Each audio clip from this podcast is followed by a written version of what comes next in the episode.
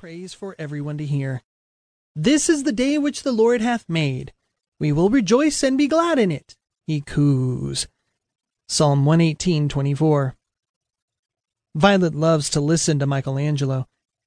It makes her day start with happy bee thoughts.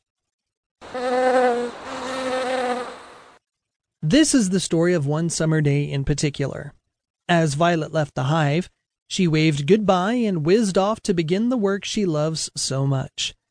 Still waving and flying backward, she managed to fly too close to the gardener's kitten, Elsa, who spotted Violet buzzing around. For a kitten, a bee is a curious thing. Elsa just wanted to give her a sniff to see if she was possibly going to make a good playmate. As Elsa leaned down to give Violet a friendly whiff, Violet's wings got caught in Elsa's whiskers.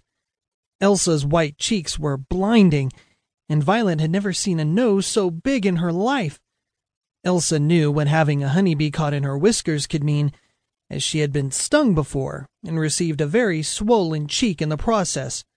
So she flipped and flopped and jumped and hopped, not at all acting like a dignified cat, which allowed Violet to untangle herself.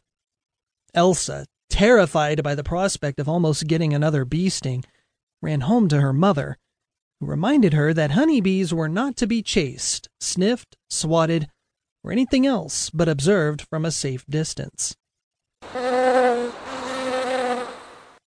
Violet, now free from the frightening grip of Elsa's whiskers, safely started to fly away and remembered what her mother, Aline, had told her about flying backward.